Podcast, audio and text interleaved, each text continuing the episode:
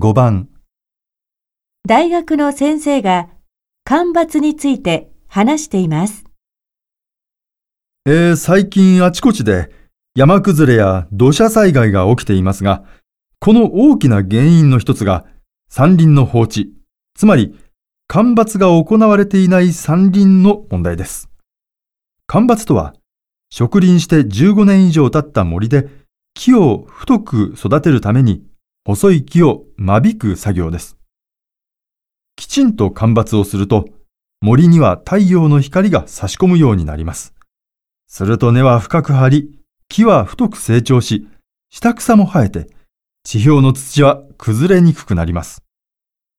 一方、干ばつをしないと、日差しは森に入りません。根は浅く、木は細いままで、下草も生えません。そこに大雨が降ると、大量の雨粒が直接地面に当たり、地表の土は流されるため、土砂崩れが起きやすくなるのです。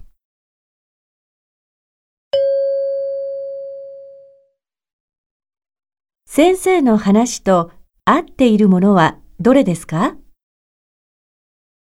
？1、大雨が降ると干ばつがしにくくなる。2、干ばつをすれば土砂崩れが起きやすくなる。